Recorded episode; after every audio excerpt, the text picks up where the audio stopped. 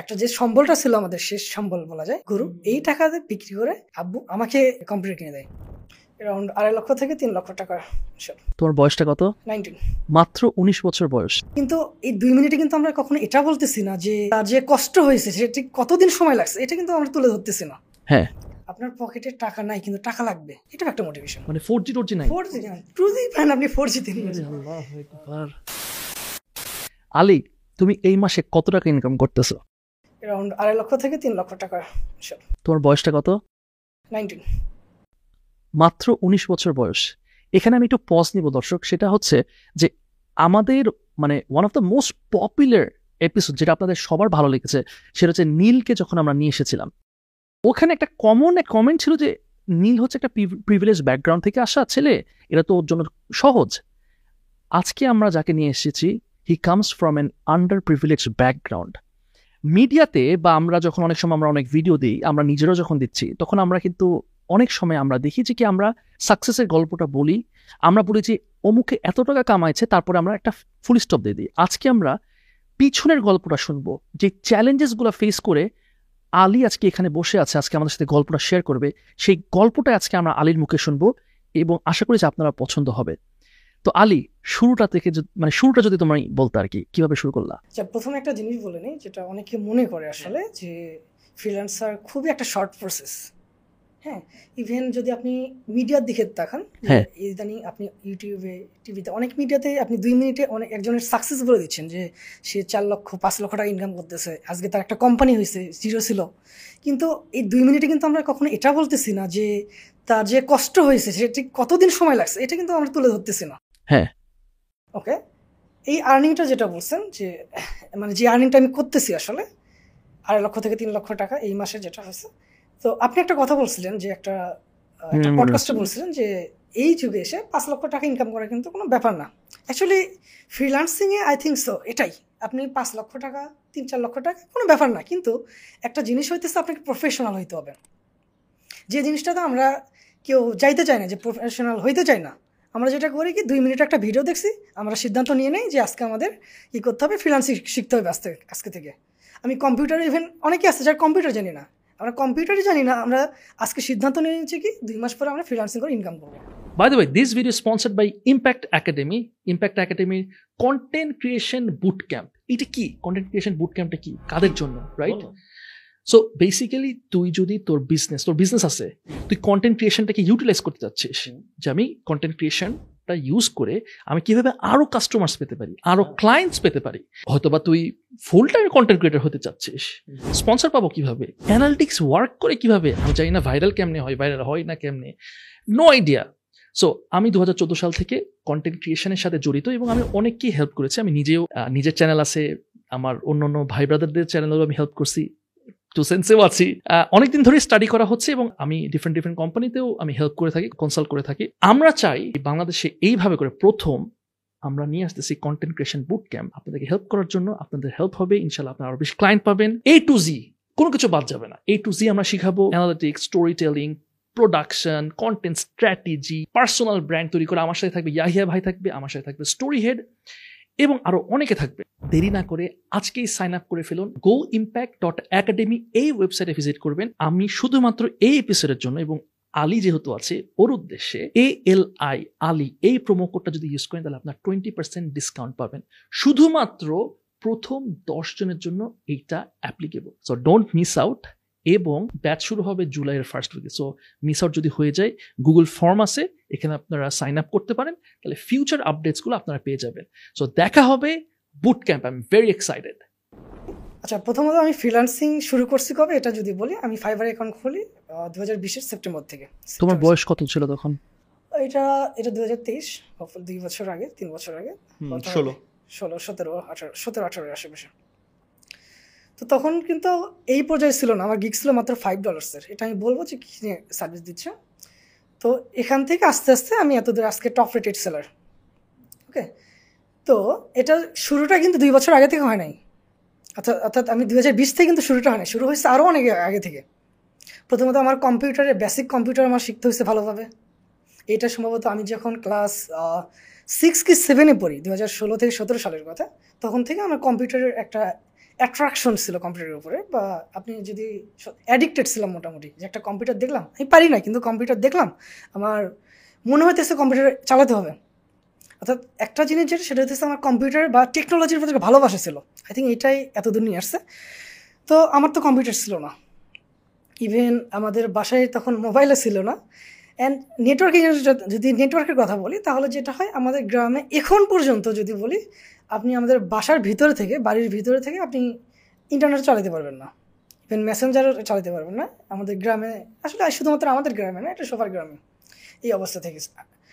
তো তারপর আমি যেটা করছি সেটা হইতেছে, আমি তখন ক্লাস 6-এ পড়ে, একটু আগে যেটা বললাম, তখন গ্রামের একটা, আমি মাদ্রাসাতে পড়ালেখা করছি ক্লাস 8 পর্যন্ত, গ্রামের একটা মাদ্রাসা ছিল, ক্লাস 5 পর্যন্ত সেখানে পড়ছি। তারপর আমার পোস্ট অফিস এরিয়াতে যাই, সেখানে আমি ক্লাস 6-এ ক্লাস 8 পর্যন্ত পড়ি। তো সেখানে, এটা হচ্ছে পোস্ট অফিস এরিয়া, কম্পিউটার ছিল এক ফ্রেন্ডের বাবার, অর্থাৎ তার একটা স্টুডিও ছিল। তো যেহেতু তার সাথে একটা ভালো ফ্রেন্ডশিপ হয়ে যায়, তো আমি যেটা করি ওর থেকে হাতে খড়িটা শিখে নিই। তো তখন এটা হইতেছে 2016 সালের আশেপাশে, ক্লাস 6-এ পড়তা। আচ্ছা, তো সেখান থেকে মোটামুটি 1-2 বছরের মতো যেটা আমি হাতে খড়ি, যেটা ওর থেকে আস্তে আস্তে শিখে নিই। অ্যাকচুয়ালি আজকে ওর নাম না নিলেই না আসলে, তো ওটার নাম হচ্ছে বশির। তো বশিরকে বলি, আমার যদিও সিনিয়র বাট ফ্রেন্ড হয়ে গেছে। তো অনেক হেল্প করছে আমার হাতে খড়িটা ওর থেকে। ওকে, তো তারপরে তখনও ওয়াইফাই লাইন বা ওয়াইফাইয়ের যেটা ইন্টারনেট লাইন, তখন সেখানে নেই। ইন্টারনেট লাইন আসছে প্রায় আরও 2 বছর পরে, ক্লাস 8-এ বা 7-এর আশেপাশে, ক্লাস 8-এর আশেপাশে। মানে ওয়াইফাইটা তখন ছিল না, ব্রডব্যান্ড লাইন যেটা। তাহলে তখন কিভাবে তোমরা, তখন ইন্টারনেট ছাড়া, ইন্টারনেট কানেক্টিভিটি থাকে, আমি কম্পিউটার কখনো ইন্টারনেট তখন চালাতাম না। তখন যেটা হতো, আমরা তো ফেসবুক চালাতাম, ওই বাটন ফোন আছে না, তখন আমাদের কোনো ফোনও ছিল না তেমন একটা। তো আপনার ওয়াইফাই লাইন আসার পর তারা ওয়াইফাই লাইন নেই। তো ওয়াইফাই লাইন নেওয়ার পরে যেটা হয়, তখন তো তেমন কিছু জানতাম না, ইউটিউব দেখতাম। ইউটিউবে দেখতে দেখতে আপনার অনেক ভিডিও আসে না, যে এত টাকা ইনকাম করুন, এই অ্যাপে ক্লিক করুন, এত টাকা ইনকাম করুন। তো এগুলো দেখে আসলে, যদিও এগুলো ভুয়া ছিল বেশিরভাগই, আপনার কিছু অ্যাপ ছিল তখন, একটা অ্যাপ ছিল, অ্যাপটার নাম আমার মনে নেই। আচ্ছা আচ্ছা। তো সেই অ্যাপে অনেকে রেফার করে আর্নিং করতো, অনেক ইউটিউবার আপনার রেফারের লিঙ্ক দিত। যে তো এরকম একটা আপনার ইনস্টল করে একটা মোবাইল অ্যাপ, যদিও আমার মোবাইল ছিল না, এটা অন্য কারো মোবাইল অ্যাপ ইনস্টল করে। তো সেখান থেকে অ্যাকচুয়ালি আর্নিং যে করা যায় সেটা একটা চলে আসে। তো প্রথম থেকে তো আমার ধারণা ছিল না যে আর্নিং করা যায় এই সেই। তো এখান থেকে আমার শুরুটা হয় যে আর্নিং করা যায়, এটা আমার মাথার ভিতর ঢুকে গেল যে আর্নিং করা যায়। তো যেটা হয়, আমি খুঁজতে থাকি, আসলে হয় না। তো আস্তে আস্তে যেটা হয়, একটা এখানে মজার একটা ঘটনা আছে, PTC একটা সাইট আছে, এটা কি আপনার পেইড টু ক্লিক, এই সময় একটা প্রচারণা ছিল। তো এইটার সিস্টেমটা যেটা ছিল, আপনার যারা অ্যাডমিন থাকতো তারা করতে কি, একটা ওয়েবসাইট লঞ্চ করতো, লঞ্চ করার পরে সবাইকে এটা ইনভেস্ট করতে বলতো। এটা মেম্বারশিপ ইনভেস্ট, যে এখানে 10,000 ইনভেস্ট করো, প্রতিদিন এত টাকা ইনকাম। তো পরে যে এন্ড অফ দ্য ডে যেটা হয়তো ইনভেস্ট নিয়ে নাই হয়ে যেত, হয়তো 2-4 দিন পেমেন্ট দিত। তো এইটাতে দেখতেছি মানুষ ইনকাম করতেছে, কিন্তু আমার তো ইনভেস্টের টাকা নেই, তো কী করা যায়? তো আমি যেটা করি, তাদের একটা গ্রুপ ছিল আপনার, ফেসবুক গ্রুপ বানাইতো, মেসেঞ্জার গ্রুপ। তো সেখানে ঢুকে আমি দেখি টাকাটা আসলে তখন কোনো ইয়ে ছিল না, আপনার পেমেন্ট গেটওয়ে ছিল না এরকম, যে টাকা ডিরেক্টলি ওয়েবসাইট দিয়ে নেবে তা না, আপনার টাকা সেন্ড করতে হতো বিকাশ বা অন্য কোনো মাধ্যমে। সেন্ড করার পরে তাদের একটা ম্যানেজার বা যেটাই বলেন, সে এটা অ্যাক্টিভ করে দিত অ্যাকাউন্টটা, তারপরে আর্নিং করা যেত।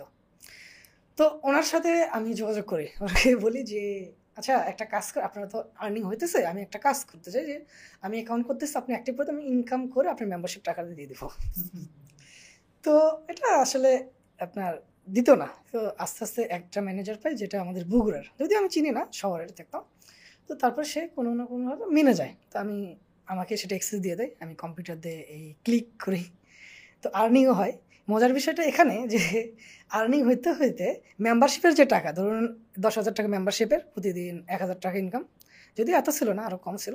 তো যেটা হয়তো 10,000 টাকা না উঠতে ওয়েবসাইট নিয়ে যেত, আমার আর টাকা দেওয়া লাগতো না, বুঝছেন?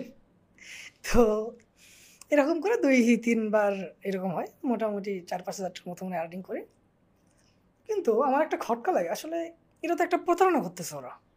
প্রথম দিকে তো আমি এক্সাইটেড হয়ে করতাম, কিন্তু আমার তো মনে হয় না, এটা তো প্রতারণা, এটা ঠিক না। যদিও পরবর্তীতে এটা আস্তে আস্তে উঠে গেছে, এখন আর এগুলো সবাই জেনে গেছে, এখন আর এগুলো হয় না। আমি সরি মাঝখানে একটু ডিস্টার্ব করি, তুমি কোন বয়সের কোন সালের কথা বলছো? এটা পিটিসি এইটা হইতেছে আমি যখন ক্লাস 8 এ পড়ি, খুব সম্ভবত 2017 থেকে 18 আশেপাশে। মানে এই যে এটা একটু অবাক লাগলো, 2012 এর দিকে আমার মতো ছেলেপেলেরা গণহারে এগুলোতে ধরা খেলো, ডুলান্সার তাই না, ডুলান্সার এই তো পে টু ক্লিক তাই না, সব ধরা খাওয়ার পর আমরা ভাবলাম যে এরপরে আর এখন মানুষ জেনে গেছে এখন আর এগুলো হবে না, তারপরে 2017-তে তোমরা এগুলো করে ধরাটরা খেয়ে কেউ, তারপর বলতেছো যে এখন আর কেউ করবে না, তার মানে আমরা জানি না সামনের দিনেও মানুষ হয়তো এগুলো করেই যাবে আর বলবে কি এখন আর হয়তো কেউ না, এগুলা থেকে অবশ্যই দূরে থাকতে হবে। মানে এই যে এগুলা মানে শর্টকাট, মানে আর্নিংয়ে কোনো শর্টকাট নাই, এবং এটা মানে if it sounds too good to be true it is too good to be true, মানে এর পেছনে অনেক বিহাইন্ড দ্য স্টোরি তো অনেক মানে স্ট্রাগল আছে, ওগুলোই আজকে শুনবো। আচ্ছা আর যেটা কথা বলেন আমি এটা একটু বলে নেই যে এখানে একটা সিস্টেম আছে, এখনো অনেক প্রতারক আছে। আপনি যখন ধরা খাবেন তখন যখন আপনি 2 মিনিটে দেখবেন যে লাখ লাখ টাকা ইনকাম করতেছে, তখন আপনার সামনে যখন এইরকম কিছু আসবে তখন হ্যাঁ এটাই তো ইনকামের সাইট, ইনভেস্ট করে ফেলেন, তখন আপনি ধরাটা খাবেন। তো আপনি যেটা করতে হবে 2 মিনিটের ভিডিও না দেখে ফুল পডকাস্টটা দেখতে হবে, আসলে এই পডকাস্ট দেখতে হবে। হ্যাঁ প্লিজ। তারপরে কি করি আমি ইউটিউবিং সম্বন্ধে জানি, ইউটিউবিং তো আমার কি করতে হবে, ইউটিউবিং করতে হবে।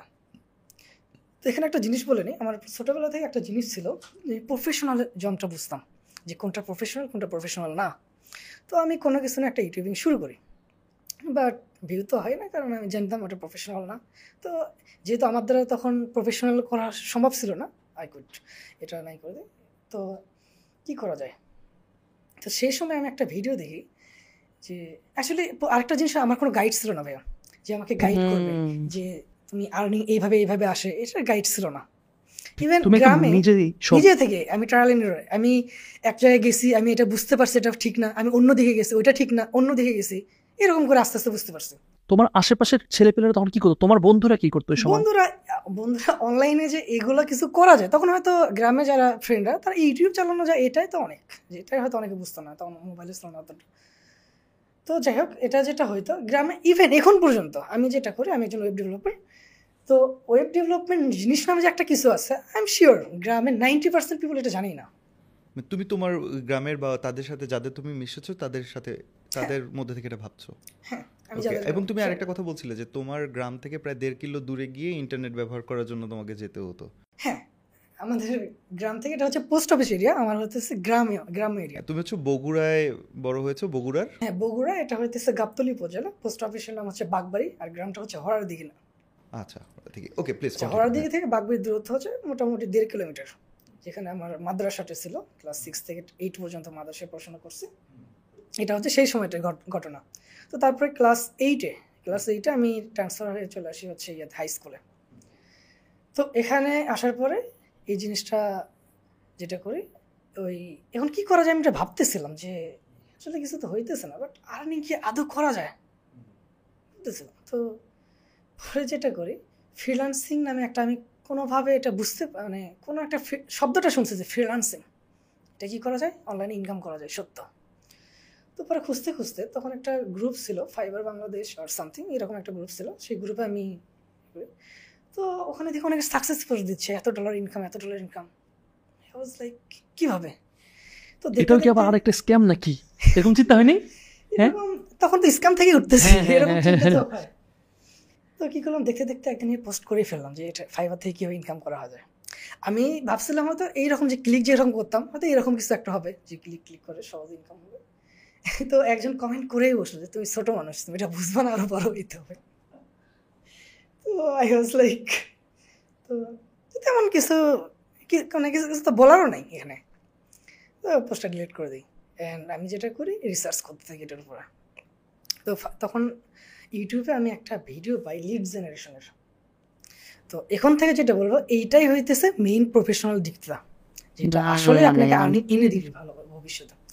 লিড জেনারেশন কিন্তু একটা প্রফেশনালের জন্য এর ভিতরে পড়ে, এটা হচ্ছে অ্যাডমিন সাপোর্টের একটা সাব ক্যাটাগরি।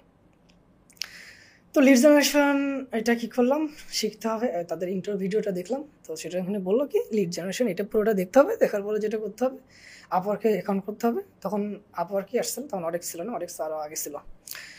তো সবগুলো ভিডিও দেখে ফেলি, ওই কম্পিউটার যেটা ছিল ওইটা দিয়ে দেখে ফেলি, আপনার প্র্যাকটিসও করি, কিন্তু ওখানে যদি প্র্যাকটিস পুরোপুরি করতে পারতাম না, কারণ হইতেছে ওটার জন্য কিছু জিনিস লাগতো। আপনার ডোমেইন কিনতে হতো, কারণ হইতেছে একটা প্রফেশনাল ইমেল লাগতো। আচ্ছা, আপনার জিমেল দিয়ে হবে না, কোনো কিছু আপনার কিছু একটা টুলস ছিল কয়েকটা, যেখানে আপনি জিমেল দিয়ে অ্যাকাউন্ট করতে পারবেন না, আপনার প্রফেশনাল মেইল লাগবে। তার জন্য ডোমেইন কিনতে হবে, কিন্তু ডোমেইন কেনার তো টাকা নেই আমার কাছে। তখন আসা টাকা তো ইনকাম যেটার কথা বলো, তারা সেটা হচ্ছে আরও 1 বছর আগে 4-5 হাজার টাকা ইনকাম করলাম স্ক্যামই হয়ে, যদি আমি স্ক্যাম করি নাই। তো ওইটা তো এতদিনে নাই।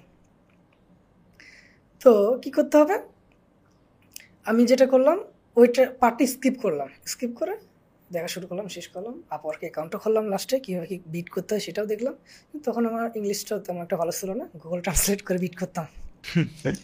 তো আমি তখনও বুঝতে পারি এটা আসলে প্রফেশনাল হইতেছে না, বুঝছেন? আচ্ছা, এই প্রফেশনালের কথা আমি বারবার বলতেছি কেন, আমি যেটা দেখছি অনেকে হয় কি, আপনি এখন ফাইবার যে গিগ আছে, ফাইবার কিন্তু গিগ দিয়ে অ্যাকাউন্ট করতে হয়, মানে সরি গিগ দিয়ে আপনার কাজ নিতে হয়। তো অনেকে ফাইবার গিগ বলেন, ইউটিউব বলেন, দেখবেন যে তাদের ইউটিউবের ভিডিও বা ফাইবার গিগ দেখে আমি বুঝতে পারতেছি যে এটা প্রফেশনাল না, কিন্তু তারা নিজেকে মনে করতেছে আমি হিউজ পরিমাণ নলেজ গেইন করছি। তো যেটা হয় আপনার এরকম করতে করতে আরও 1-2 বছর চলে যায়। তখন এসএসসি, আমি তখন ক্লাস 10-এ পড়ি সম্ভবত, তখন করোনা চলে আসে। এটা হচ্ছে 2020-এর মার্চের আশেপাশে লকডাউন মনে হয়। তো তখন যেটা হয়, Cyber 71 যেটা আছে, তো তারা একটা অ্যানাউন্স করে যে ইথিক্যাল হ্যাকিংয়ের আপনার শেখাবে, আর বেসিকটা শেখাবে, যদিও তেমন কিছু একটা শেখাই নাই। তো সেইটার জন্য আমি যেটা করি, ও তখন হইতেছে বাসা থেকে, আমি তখন বাসাতেই ছিলাম, তখন তো স্কুল কলেজ সব বন্ধ, বাসাতেই আছি। তো এটা শেখার জন্য ল্যাপটপ লাগবে, মোবাইল দিয়ে হবে না। তখন ও তার আগে একটা কাহিনী আছে, কাহিনী হইতেছে আমার অনলাইনে এত আগ্রহ দেখে আম্মুরে মোটামুটি একদম পটাই ফেললাম যে আমার একটা মোবাইল লাগবে। আচ্ছা, একটা জিনিস আমাকে বলো যে কি আগে তোমার প্যারেন্টসরা কিরকম সাপোর্ট করতো, যেহেতু এটা নতুন একটা জিনিস, প্যারেন্টসদের পার্সপেক্টিভ থেকে যদি শেয়ার করতে। প্যারেন্টসরা বুঝতো না, আমি অনেক এক কথায় গালাগালিও খাইছি অনেক, যে তুই কাজ নেই কাম নেই, পড়তে যাস, পড়া শেষে বাড়িতে আসবি, তুই কম্পিউটারে কি। আমি বুঝাইতে পারতেছি না যে আমি একটা কিছু করতে চাইতেছি, এইদিকে আমার এটা ভালো লাগতেছে, হ্যাঁ, বুঝছেন? এবং আশেপাশের মানুষরা যদি বলি, এটা একটা মজার কাহিনী আছে। আমি যখন কম্পিউটারে বসতাম, তো আমাদের বাসার আশেপাশে যারা, আমাদের বাসার সাইডে একটা কম্পিউটার বসতে বলতে তুমি কোথায় বসতাম? তোমার এটা দোকানে? তো এটা হ্যাঁ, তো দোকানে, দোকানে অনেক ছেলে পেলেটার যারা থাকে, অনেক হয়তো নষ্ট হয়ে যায়, এই মানে সাইবার ক্যাফে টাইপের বলতেছ? সাইবার ক্যাফে না, স্টুডিও, মানে ওখানে ছবি তুলে দিত। বাট মাঝে মাঝে আমি, ও আচ্ছা আচ্ছা, আবার মাঝে মাঝে হয়তো যেটা হয়তো আমার এক গ্রামের এক আঙ্কেলের যেটা ছিল গান লোডের দোকান ছিল, আমি ওখানেও মাঝে মাঝে যাইতাম। তো এটা হইতেছে পরের দা, ওরা আমাকে মাঝে মাঝে ডাকতো। তখন আমি আসলে কি যেটা শিখতাম ভালোভাবে শিখতাম, ওরা মাঝে মাঝে ডাকতো। তখন গ্রামে আপনার একটা ওই কম্পিউটার আছে, আপনি উইন্ডোজ দিতে পারেন না, এটা অনেক এখনও, তো আমি দিতে পারতাম। তো এই জন্য আমার একটা ডাকনাম ছিল, যে কোনো কিছু লাগলে আমাকে যারা চিনতাম যে আসো, সেদিন একটু আসো, একটু গল্প গুজব হবে না, আর উইন্ডোজটা একটু দিয়ে দিত, বুঝছেন? এরকম করে। তো আমি যেটা করতাম, ক্লাস শেষ বা ক্লাসের সময় আসতে আমি যে কম্পিউটারে বসতাম, মানে একটা অ্যাডিকশনের মতো কাজ করতো আসলে, একটা ভালোবাসা ছিল একটা কম্পিউটারের মধ্যে। এটা দেখে যেটা করতো, এটা অনেকজন অনেক কথা কইতো, অনেকে গালাগালি করতো যে তুই ছোটো মানুষ, এইরকম বসে থাকিস।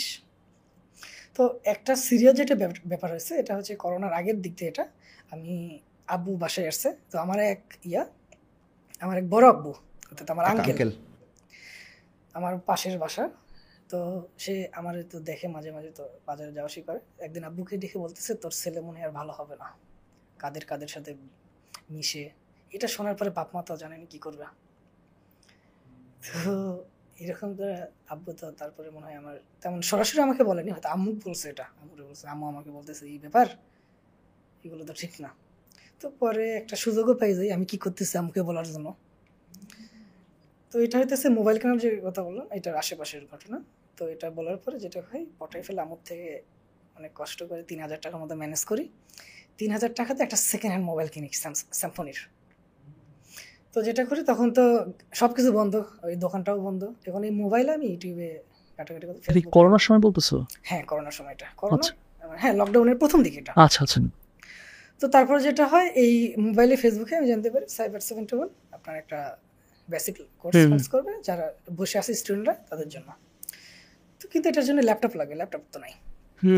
আঙ্কেল আছে, সে হইতেছে আপনার, তার ল্যাপটপ আছে। তো আমি যেটা করি ওই আঙ্কেলের সাথে আমার ভালো সম্পর্ক এই জন্যই, এই কম্পিউটারের জন্যই, যে কোনো একটা সমস্যা হলে আমার ডাক দিয়ে নিয়ে যাইতো যে এটা একটু ঠিক করে দিই। তো যেটা করলাম ওই আঙ্কেলকে বললাম, আঙ্কেল এই অবস্থা, আমার প্রতিদিন রাত করে 1-2 ঘন্টার জন্য আমার ল্যাপটপ লাগবে। তো হ্যাঁ দিয়ে দেয়, যেহেতু ভালো সম্পর্ক ব্যাপার না। আমি প্রতিদিন রাত করে ওইটা, একটা আলাদা পাড়া ছিল, পাড়া বুঝেন মানে গ্রামে তো অনেকগুলো পাড়া থাকে, ওইটা আলাদা পাড়া ছিল, ওখানে আমি রাতে যাইতাম, ল্যাপটপ নিয়ে আসতাম, কাজ শেষ আবার দিয়ে আসতাম। এভরিডে বলতে আপনার সম্ভবত এভরিডে হবে, ওটা আমার সঠিক মনে নেই, কয়েকদিন পর ক্লাস হইতো। তো নিয়ে আসার পরে যেটা করতাম, ইন্টারনেট কানেকশন লাগবে, ইন্টারনেট কানেকশন তো নেই, ঘরের ভিতর তো পায় না, যেটা করতাম আমাদের বারান্দায়, মানে তোমাদের ঘরের মধ্যে কোনো ইন্টারনেট কানেকশন, আপনি ওয়াইফাই, আপনি ফেসবুক চালাতে পারবেন না, আর মোবাইলের ডেটা তো ছিল, এটাই তো, আপনি মোবাইলের ডেটা দিয়ে আপনি নেটওয়ার্ক পান না তো আপনার ঘরের ভিতরে, মানে এজ বা ও যে এটা আর কি যা থাকে এরকম, হ্যাঁ মানে 4G টরজি নাই, 4G টুজি পান আপনি 4G, আল্লাহ একবার, তখন গ্রামে 4G ছিল কিনা আমি শিওর না, 3G এর মতো সম্ভবত, হ্যাঁ হ্যাঁ রাইট। তো যেটা করি আপনার বারান্দায় বসে আমি যেটা করতাম, আমার মোবাইলে তো আরো দূরে রাখতাম, সেখানে নেটওয়ার্ক পেটা হটস্পট দিয়ে আমি ল্যাপটপ কানেক্ট করতাম, সেই রকম কানেক্ট করে ওই সাইবার সেন্টারে যে ভিডিওগুলো দিয়ে তো সেগুলো দেখতাম। তেমন একটা ইফেক্টিভ আসলে ভিডিও ছিল না, কিন্তু তখন আমি আরেকটা জিনিস খুঁজে পাই, একটা ইউটিউব চ্যানেল খুঁজে পাই, তার ওয়ার্ডপ্রেস ওয়েবসাইট ডেভেলপমেন্ট শেখা ছিল। ডেভেলপমেন্ট বলতে এটা কাস্টমাইজেশন, ওয়ার্ডপ্রেসের আসলে দুইটা পার্ট, আপনার কাস্টমাইজেশন একটা ডেভেলপমেন্ট, ডেভেলপমেন্টটা কোডিং, এটা তো অনেক কঠিন। তো ওয়ার্ডপ্রেস ডেভেলপমেন্টটা শেখাইতেছিল, তো আমি যেটা করলাম আমি ওই ভিডিওটা দেখা শুরু করলাম, ভালোই লাগতেছে ওয়ার্ডপ্রেস কাস্টমাইজেশন, নতুন নতুন স্কিল, আমার আবার এখন আমার স্কিল আপ করতে অনেক ভালো লাগে, আমি নতুন নতুন ইভেন এখনও টপ রেটেড ছিল, আমি কাজ করার চাইতে বেশি খরচ করি, কাজ হইতেছে শেখার পেছনে, স্টিল একটা কোর্স রানিং আমি করতেছি। তো তখন আমার কাজ শিখতে ভালো লাগতো, তো ল্যাপটপ যেহেতু আছে এটার পাশাপাশি ওইটা শিখতাম। তো এটা শেখার পরে আবার ইয়েও করলাম, তো ওইটা ওয়ার্ডপ্রেস মাইগ্রেশন নামে একটা কাজ আছে, যেটা হচ্ছে আপনার একটা হোস্টিং থেকে অন্য হোস্টিং এ পার করে দেওয়া একটা ওয়েবসাইট, এরকম একটা কাজ।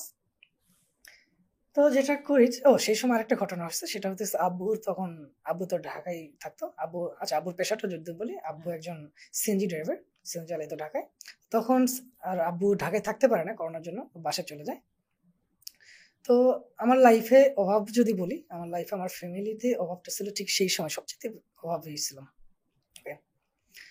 তো তখন আব্বু এসে কি করবে না করবে, তো পরে যেটা হয় কিছু তো একটা করতে হবে, আসলে আমাদের আব্বুর শুধুমাত্র আব্বুর উপর নির্ভর করে আমার পরিচয় চলতো, আল্লাহ চালাইতো, তো কিছু একটা করতে হবে। আব্বু যেটা করে, আমার ফুফুদের থেকে টাকা খরচ নেই একটা ভ্যান কিনে, তখন হইতেছে আপনার ফসল কাটার, ধান কাটার একটা মৌসুম ছিল, তো তখন ওইটা উভয় মানে বহন করতো, এবং সাথে আমিও হেল্প করতাম আব্বুর, তো বেশি হেল্প করি নাই, বাট আব্বুর সাথে সাথে আমিও কাজ করছি তখন।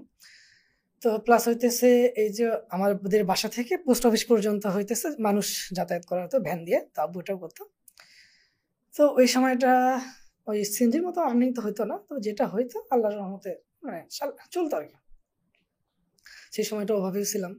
আচ্ছা, মোটিভেশনটা এখানেও একটা জিনিস আছে, আমরা যেটা বলি money is the biggest motivation. আপনার আরেকটা মোটিভেশন কি ভাইয়া, আপনার পকেটে টাকা নাই কিন্তু টাকা লাগবে, এটাও একটা মোটিভেশন। আই থিঙ্ক এটা আমার প্রতিও কাজ করছে। তো আমার তখন একটা জিনিস হইতেছে আমার টাকা ইনকাম করতে হবে, আমি তো একটা স্টেজে আছি যে এভাবে ইনকাম করা যায়, তাহলে কি আমার একটা ইফেক্টিভ ওয়েতে ভালোভাবে লার্নিং করতে হবে। অ্যান্ড আমার একটা বিশ্বাস ছিল, আশা করি আমি পারবো, ওকে। তো এই আত্মবিশ্বাস না, আমি আরও স্কিল ডেভেলপমেন্ট করা শুরু করি, এই ওয়ার্ডপ্রেসের উপর স্কিল ডেভেলপ করি। তখন ওয়ার্ডপ্রেস কাস্টমাইজেশন নামে একটা কাজ আছে, ওইটা শুরু করে। তো তারপর যেটা হয় কুরবানি আসে, কুরবানির সময় আরেকটা জিনিস হইতেছে এটা একটা মানে প্লাস পয়েন্ট আমার এদিকে আসে। আমাদের একটা গরু ছিল ভাইয়া, গরু ছিল, এটা সম্ভবত ঋণ করে কেনা ছিল, পরে আব্বু শোধ করে দিছে। তো এই গরুটা বিক্রি করি কুরবানির সময়, তো যে টাকাটা হয় ওই টাকা থেকে কিছু টাকা ওই ভ্যান কেনার সময় সম্ভবত যে টাকাটা ঋণ করা হয়েছিল ওইটা দিয়ে দিই, এবং বাকি টাকা দিয়ে কিছু টাকা দিয়ে আমার একটা কম্পিউটার কিনে নিই।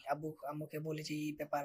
তো তখন এইরকম যে সাকসেস পোস্টগুলো আছে না, তখন সাকসেস পোস্ট ছিল, তখন এটা আম্মু দেখতো, আম্মু ও এই সময় আব্বুর একটা স্ক্রিন টাচ ফোন ছিল, আব্বু ও ভাই আছে না, ও ভাই আপনার ইয়ে কথা, তো তখন তো আব্বুর ফোন লাগবে, তো এই জন্য আব্বুর একটা ফোন ছিল, তো আব্বু এগুলো দেখতো। তো আম্মু তখন বুঝে গেছে হ্যাঁ আসলে অনলাইনে কিছু একটা করা যায়। তো যাই হোক, সেখান থেকে আমার কথার উপরে বিশ্বাস বা যেটাই বলে, এটা করে আমাকে একটা কম্পিউটার কিনে দেয়। মানে একটা যে সম্বলটা ছিল আমাদের, শেষ সম্বল বলা যায় গুরু, এই টাকা দিয়ে বিক্রি করে আব্বু আমাকে কম্পিউটার কিনে দেয়। তোমার উপর সে আস্থাটা তখন চলে আসছে, তখন আব্বু ছিল যে হয়তো কিছু একটা করতে পারবো ইনশাল্লাহ। তো যেটা হয় ওইটা কম্পিউটার তখন আসলে একটা জিনিস কি ভাইয়া, গ্রামে যদি আপনি এই ফ্রিল্যান্সিংটা করতে চান, আমি মনে করি শহরের থেকে অ্যাকর্ডিং টু সিটি গ্রামে হইতেছে মোর এক্সপেন্সিভ। কারণ হচ্ছে গ্রামে আপনি কারেন্ট পাবেন না, কারেন্ট নেই, ওয়াইফাই নেই। আচ্ছা গ্রামে থেকে যেগুলো করতেছে না এমন তো কিন্তু না, করতেছে। তো যেটা হবে, আমি যেটা করলাম, আমার আপু আগে থেকেই শহরে থাকতো, শহরে একটা স্কুলে কলেজে পড়তো তখন। তো তখন এটা করলাম কি, আমি যেহেতু আসবো, তো যেটা করলাম আপু যে যখন রুমে থাকতো তার সাথে আরও একটু ডাউনগ্রেড করতে হলো আমার জন্য। একটা রুমে আমরা দুজন একসাথে থাকলাম, তখন আপু রান্না বান্না করতো, আমি খাওয়া দাওয়া করতাম, আর সারাদিন এগুলো কম্পিউটার নিয়ে পড়ে থাকতাম। আর কোন কোন জেলা এটা? এটা হইতেছে বগুড়াতে, শহরে। বগুড়াতে আমি ছিলাম গ্রামে, এটা হইতেছে শহরে। তো তখন যেটা করি, আমি ভাবলাম আমি আচ্ছা আমি তো ওয়ার্ডপ্রেস এতদিন শিখলাম, এথিক্যাল হ্যাকিং বেসিক এটা তেমন কিছু, ওটা সম্ভবত শুধুমাত্র অ্যাওয়ারনেস ক্রিয়েট করার জন্য একটা ইয়ে করছিল। যাই হোক এটা আপাতত বাদ দিই। তো এখন কি আমি সার্ভিস দেওয়ার জন্য রেডি, এটা আমি নিজেরাই ইয়ে করলাম। আমি মার্কেট প্লেসে একটু রিসার্চ করতে লাগলাম যে আমি যে এটা শিখলাম সেটা কি আসলেই আছে। আমি কিন্তু ভাই এখন ডিরেক্টলি আমি ফাইবার অ্যাকাউন্ট করি নাই, কারণ আমি অলরেডি জানি যে অ্যাকাউন্ট করলে কি হবে। আমি এর আগে আপওয়ার্ক অ্যাকাউন্ট করছিলাম। তো দেখলাম মোটামুটি ওয়ার্ডপ্রেস ওয়েবসাইট মাইগ্রেশন নিয়ে অনেক গিগ আছে এবং কাজ পাইতেছে, দুই একটা, তেমন একটা বেশি না, অনেকটা। তো যেটা করলাম, আমি তো ওয়ার্ডপ্রেস মাইগ্রেশন পারি, আরেকটু রিসার্চ, আরেকটু ভালোভাবে শিখতে চেষ্টা করলাম। তো শিখে কী করলাম, এবার গিগ নিয়ে রিসার্চ করলাম। ডিরেক্টলি গিগ দিইনি, কিন্তু গিগ কীভাবে কী কাজ করে এগুলো সব কিছু দেখবে, এইভাবে করলে প্রফেশনাল হবে সেগুলো। আমি আগে থেকে যেটা বলছি যে প্রফেশনালিজমটা আমার কাছে অনেক ম্যাটার করতো। তো শেষমেশ কী করি, একটা গিগ দিয়ে ফেললাম। গিগ দিয়ে ফেললাম আসতেছে ওয়ার্ডপ্রেস ওয়েবসাইট মাইগ্রেশন করে দেবো, ডোমেইন অ্যান্ড হোস্টিং $5, আমাকে $5 দিতে হবে। তো 2 মাস যায়, 3 মাস যায়, কোনো কাজে আসে না। আমি শিওর ছিলাম এটা অনেকের ক্ষেত্রে হয়, কারণ আমি তো আগে থেকে রিসার্চ করে আসছি। মানে তুমি জেনে বুঝে আসছো, মানে যেটা হয় যে অনেকে আছে না যে কি যে আরে এত টাকা ইনকাম করতেছি, আমি ঢুকবো সাথে সাথে মনে হয় ইনকাম করা শুরু করে দেবো। আমরা প্রফেশনাল হইতে চাই না, তাই না? আমাদের যে কোনো, আপনি ফাইবার একটা, আপনার একটা জিনিস আছে, আপনি ছোট্ট একটা কাজ জানেন কিন্তু সেটা ভালোভাবে, সেটার প্রফেশনাল হন না, হয়ে তারপরে ফাইবার আসেন। 2-3 মাস পরে আমি তো ধৈর্য ধরে আছি, আমি আশাবাদী যে একদিন আসবে ইনশাল্লাহ। তো একদিন হঠাৎ করে সত্যি সত্যি এসে পড়লো একটা নক।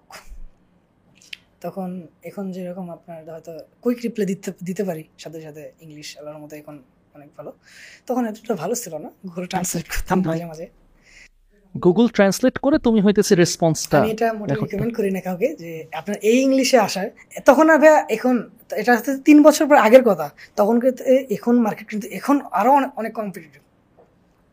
আমি মোটেও রেকমেন্ড করি না যে আপনি ইংলিশ এই অবস্থায় আসেন, যে অবস্থায় আপনার গুগল ট্রান্সলেট করতে হয়, এই অবস্থায় মোটেও আসা উচিত না। তো আমার যেটা ইংলিশের কথা যদি বলি, এটা হইতেছে বাইরের সাথে কনভারসেশন করতে করতে আমার ইংলিশ ইম্প্রুভ হয়েছে। অ্যান্ড ইভেন তো এখন আমি অনেক বাইরের সাথে অনেক সময় আপনার মিটিং করি, ডিরেক্টলি মিটিং করতে হয় পার্ট অফ। তো যেটা করলাম, ওই বাইরের সাথে প্রথম কাজ ওইটা $5 কাজ করলাম। তো ফাইবার একটা জিনিস কি পাই, যদি আপনি প্রথম একটা কাজ পান, কাজ পাওয়ার পর ওইটাতে যদি আপনি ভালো দিতে পারেন, ভালো সার্ভিস দিতে পারেন, যদি একটাতে 5 স্টার রেটিং পান, এবং এটা একটা প্রাইভেট রিপ্লাই আছে বাইরের, প্রাইভেট ফিডব্যাক, যেটা আমরা দেখি না, কিন্তু ফাইবার ওটার উপর বেস করে গিগ র্যাঙ্ক করে। একবার যদি এটা ভালোভাবে পাইতে পারেন, আপনার আশা করার পেছনে তাকাতে হবে না। তো ওইটা যেটা হয়, আমি আল্লাহর মতো এটা ভালোভাবে করে দিই, সে রেটিংও দেয়। অ্যান্ড তার প্রায় 1 মাস পর আরও একটা কাজ পাই। এটা কিন্তু অনেকে, আমি ফাইবার গ্রুপে দেখছি পোস্ট করে যে ভাই আমি একটা কাজ পাইলাম, 1 মাস হয়ে যেতে স্যার কাজ পাই না। I was not like that. আমি যেটা করলাম ধৈর্য ধরে থাকলাম, ইনশাল্লাহ আসবে। তো 1 মাস পরে আরেকটা কাজ পেলাম, এটা ফুল ইয়ে করবে। তো দেখেন প্রথমে কিন্তু 3 মাসের মতো সময় লাগছে, তারপরে আসলো 1 মাস। এরপরে প্রায় এটা করার পরে আমার প্রোফাইলে 2টা 5 স্টার রিভিউ ভালো, এখন ফাইবার র্যাঙ্ক করতেছে আস্তে আস্তে। তারপরে এটা মানে 5-6 দিন পরে আবার কাজ পেলাম। তো এরকম করতে করতে চলে আসলাম। তো এর ভিতরে একটা জিনিস আছে যে করোনার সময়ে একটা আমি অ্যাড দেখি, এটার নাম বলবো না এবং তাকে রিকমেন্ডও করবো না আমি, যে সে কি ডিজিটাল মার্কেটিং শেখাবে। তো আমি 1000 টাকা, তো এইরকম ছোটোখাটো ইয়ে করে 1000 টাকা এটা আমার কাছে ছিল, আমি এটা কিনে ফেলি, যদি তেমন কোনো একটা কাজ লাগে নাই। তো আমি তখন ভাবলাম আচ্ছা এখন তো একটা সার্ভিস আছে, আমি কি আর কোনো সার্ভিস প্রোভাইড করতে পারবো, আমি কি রেডি? তো যেটা দেখলাম অনেকে তখন আপনার ফাইবারে যেটা করতো, আপনার ওই বিজনেস অ্যাকাউন্ট আছে না ফেসবুকে অ্যাড রান করার জন্য, সেটা খোলার জন্য বা সেটা ক্রিয়েট করার জন্য অর্ডার করতো। কিন্তু আমি তো ওটা পারতাম, আমি ওই কোর্স থেকে এত কিছু না পারলেও এটা পারতাম, অনেক কিছু হয়তো শেখাইছে পাই না, কিন্তু এটা শেখাইছিল, এটা পারি। ওকে, তো এটা করলাম, এটা নিয়ে আমি একটা অ্যাকাউন্ট দিলাম, মানে একটা গিগ খুললাম। কিন্তু এটাতে কাজ ছিল প্রচুর, কিন্তু একটা সমস্যা হইতেছে আপনার ফেসবুকটা আসলে মারাত্মক লেভেলের। ও যেটা করতো কিছুদিন পর পর এগুলো ডিসেবল করে দিত সামহাও। এই প্রবলেমটা এখানে অনেকে ফেস করে। একটা অ্যাকাউন্ট একটা আপনার অ্যাকাউন্ট ক্রিয়েট করে দিলাম, সেটাতে ডিসেবল করে দিল। তো সেই সময় আমার আর্নিং যেহেতু মাসে তখন ইয়ে করে আপনার মাইগ্রেট করে আমার আর্নিং যদি মাসে $100 হইতো, ওইটা করার পর আমার $500 চলে আসতো। কিন্তু কাহিনি হইতেছে বায়ার সেটা কয়েকদিন পরে ব্যাক করে বসে বলতো এটা তো ডিসেবল হয়ে গেছে। এটা আমার খুব খারাপ লাগতো ভাইয়া, যে আমি একটা আমি এই কাজটা করার জন্য $300 পর্যন্ত চার্জ করতাম, তারা অফারই করতো এরকম $300 পর্যন্ত, ছোট্ট একটা কাজ। তো এর ভিতরে যেটা ছিল ডোমেইন ভেরিফিকেশনটা ছিল, এটা আমি করে দিতাম, যেহেতু আমি আগেই তো হোস্টিং ডোমেইন নিয়ে জানতাম। এটা একটা তো আমার এটা ভালো লাগলো না, এটা তো আসলে ঠিক হইতেছে না, এত দাম দিয়ে আমার থেকে সার্ভিস নিতেছে, তারা ডিসেবল হইতেছে কয়েকদিন পরে, হয়তো অন্য কোনো ওয়ে আছে এটা করার জন্য, আমি সেটার জন্য পারফেক্ট না। তো আমি যেটা করি এটা আপনার ডিলিট করে দিই এটা। তো মেইন আমার থিং হচ্ছে আমাদেরকে উপকৃত হোক, আমি শুধু টাকা নিতেছি, তার কাজের কাজ কিছুই হইতেছে না, আমি এটা কখনো চাই না। তো এই যে কাজ পাওয়ার যে মাঝখানে অনেক বড় গ্যাপ 3-4 মাস চলে গেল, এর ভিতরে আমি যেটা করি ওয়েবসাইট ডেভেলপমেন্ট নিয়ে একটু ঘাটাঘাটি করি, actual website development HTML CSS। তো এটা করতে করতে ওই ইউটিউবে একটা ভিডিও পাই, মানে list actually playlist HTML CSS। তো উনি যেটা বলছিল যে আপনি ওয়েব ডেভেলপমেন্ট করতে পারবেন কি না এটা আপনি এখন বুঝতে পারবেন যদি আপনি HTML CSSটা ভালোভাবে এটা ধরতে পারেন, যদি মনে করেন যে এটা বুঝবেন তাহলে আপনি হ্যাঁ এটা আশা করা যায় আপনি করতে পারবেন। তো যেটা হয় আমি ওইটা করি এবং মোটামুটি HTML যে প্লে লিস্ট আমার HTML CSS এর মজা এসে যায়, মানে করতে ভালো লাগতেছে আমার, মানে এমন অবস্থা যেন কোডিং সামনে থাকতে পারতেছি না, একটু সময় পেলে আমি যে কোডিং করি একটা মজা পাই যে গেলাম। তখন কাহিনি হইতেছে আমার এটা এখন করতে হবে, মানে এটার উপরে ক্যারিয়ার করতে হবে। আচ্ছা তার আগে একটা জিনিস বলি, আমি কিন্তু ডিরেক্টলি ওয়েব ডেভেলপমেন্টে আসি নাই, এর আগে কিন্তু আমি অনেক ট্রায়াল অ্যান্ড এরর করছি। প্রথমত ওয়ার্ডপ্রেস নিয়ে করছি একটা, সেটা আমি বলছি, তারপরে আমি গ্রাফিক্স ডিজাইন নিয়েও আমি ঘাটাঘাটি করছি, আমার ভালো লাগে নাই। আমি ডিজিটাল মার্কেটিংয়ে গেছিলাম, আমি ওইটা ছাড়া অন্য কিছু ভালো লাগে নাই। তো কাহিনি হইতেছে এখান থেকে যে রিকমেন্ডেশনটা আমি দেবো সবাইকে, আপনি ট্রায়াল অ্যান্ড এরর করেন, আপনি একটা এভাবে আসেন না যে সে ওয়েব ডেভেলপমেন্ট করতেছে লাখ ইনকাম করতেছে, আমি ওয়েব ডেভেলপমেন্ট করবো, আমি লাখ ইনকাম করবো, এই মেন্টালিটি থেকে আসলে আপনি সাকসেস হবেন না। সবাই মানে সবার নলেজটা সব রকম, মানে একজন যেটা করছে সে সেটা আরেকজন যে করতে পারবে এরকম তার কিন্তু না। আপনার হয়তো ট্যালেন্ট গ্রাফিক্স ডিজাইনে আছে, আপনি গ্রাফিক ডিজাইন করতে আপনার ভালো লাগতে পারে, আপনার ওয়েব ডেভেলপমেন্ট করতে ভালো লাগতে পারে, অন্য জন্য নাও লাগতে পারে। তো আপনার যেটা করতে হবে ট্রায়াল অ্যান্ড এরর করতে হবে, আপনি সবটা বিষয় দেখেন না আপনার কোনটা ভালো লাগে। তো এটা দেখার পরে যেটা করতে হবে, যেটা আপনার ভাল লাগবে এই দিকে আপনি আগান। তো আমি সেটাই করছি, ডিরেক্টলি ওয়েব ডেভেলপমেন্টে আসি নাই। তো যেটা করলাম ওয়েব ডেভেলপমেন্ট নিয়ে তখন HTML CSS শিখলাম, তখন জাভাস্ক্রিপ্ট শেখার পালা। জাভাস্ক্রিপ্ট যদি বলতে পারেন, জাভাস্ক্রিপ্টে হচ্ছে সবচেয়ে প্রোগ্রামিংয়ের কঠিন একটা জিনিস।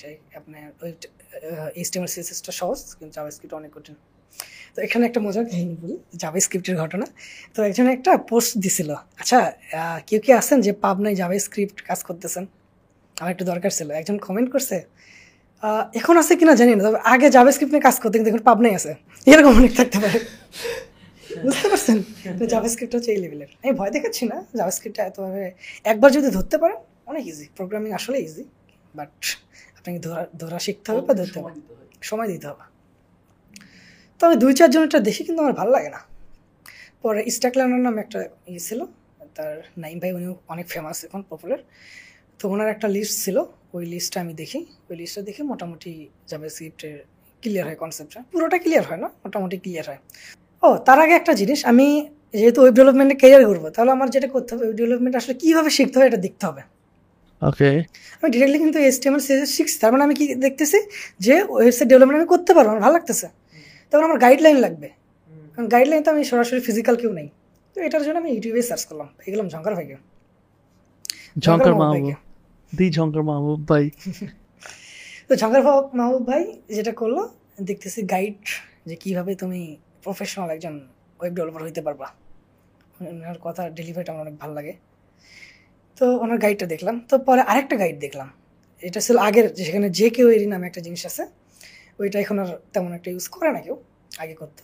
তো পরে আপডেটেড ভিডিওটা পাইলাম এবং পরে আমি দেখলাম হ্যাঁ ওনার একটা কোম্পানি আছে প্রোগ্রামিং হিরো নামে।